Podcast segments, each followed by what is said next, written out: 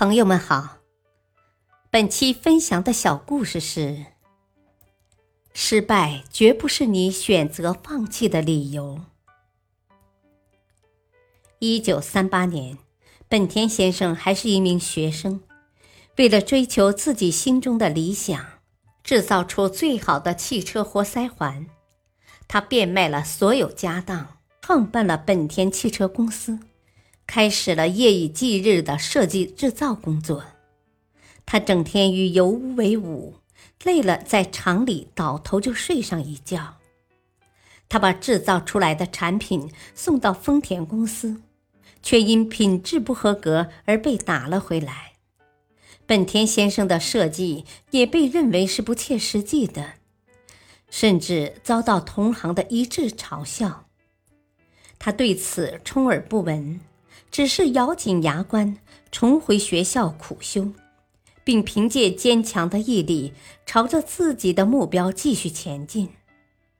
两年后，本田先生最终取得了丰田公司的购买合约，实现了自己的梦想。这个年轻人就是本田宗一郎。然而，一切并非一帆风顺。后来，他又碰上了新问题。由于战争的因素，当时的日本各类物资都比较紧缺，尤其是建筑、军用物资，因而政府不卖水泥给他建造工厂。为此，他只好另想办法。最终，他与伙伴研究出了新的水泥制造方法，并把工厂建好了。不幸的是，在战争期间，由于遭到美国空军的两次轰炸，工厂内大部分制造设备被毁。为了使工厂能够得到更多可用于生产的材料，他召集工人捡来各种资源，甚至包括美军飞机所丢弃的汽油桶。可不幸还在继续着。此后，整个工厂在地震中成了一片废墟。无奈下，他不得不将制造活塞环的技术卖给丰田公司。战后，日本遭遇了严重的汽油短缺危机，在极度沮丧之下，本田不得不试着把马达装上脚踏车。出装成功后，他又为邻居们装了一部又一部。并用光了所有的马达，何不开一家工厂，专生产自己发明的摩托车？他这样想，可惜他欠缺资金，于是他决定求助于全国一万八千家脚踏车店。他给每家店都去了封言辞恳切的信，并告诉他们。他发明的产品将在日本经济的振兴中扮演一个重要的角色。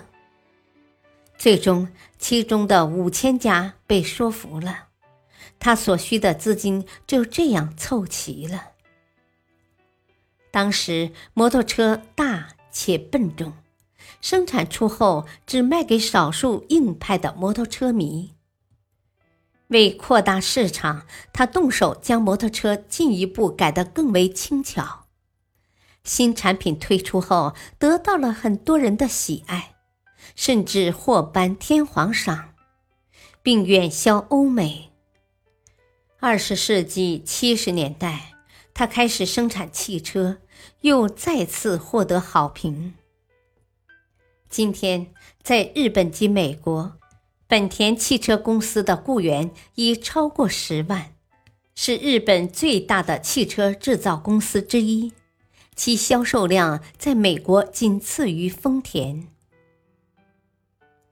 大道理：失败并不可怕，因此它绝不能成为你选择放弃的理由。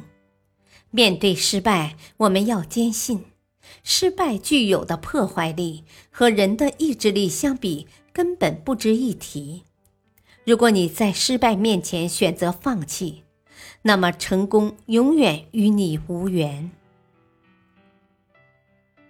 感谢收听，再会。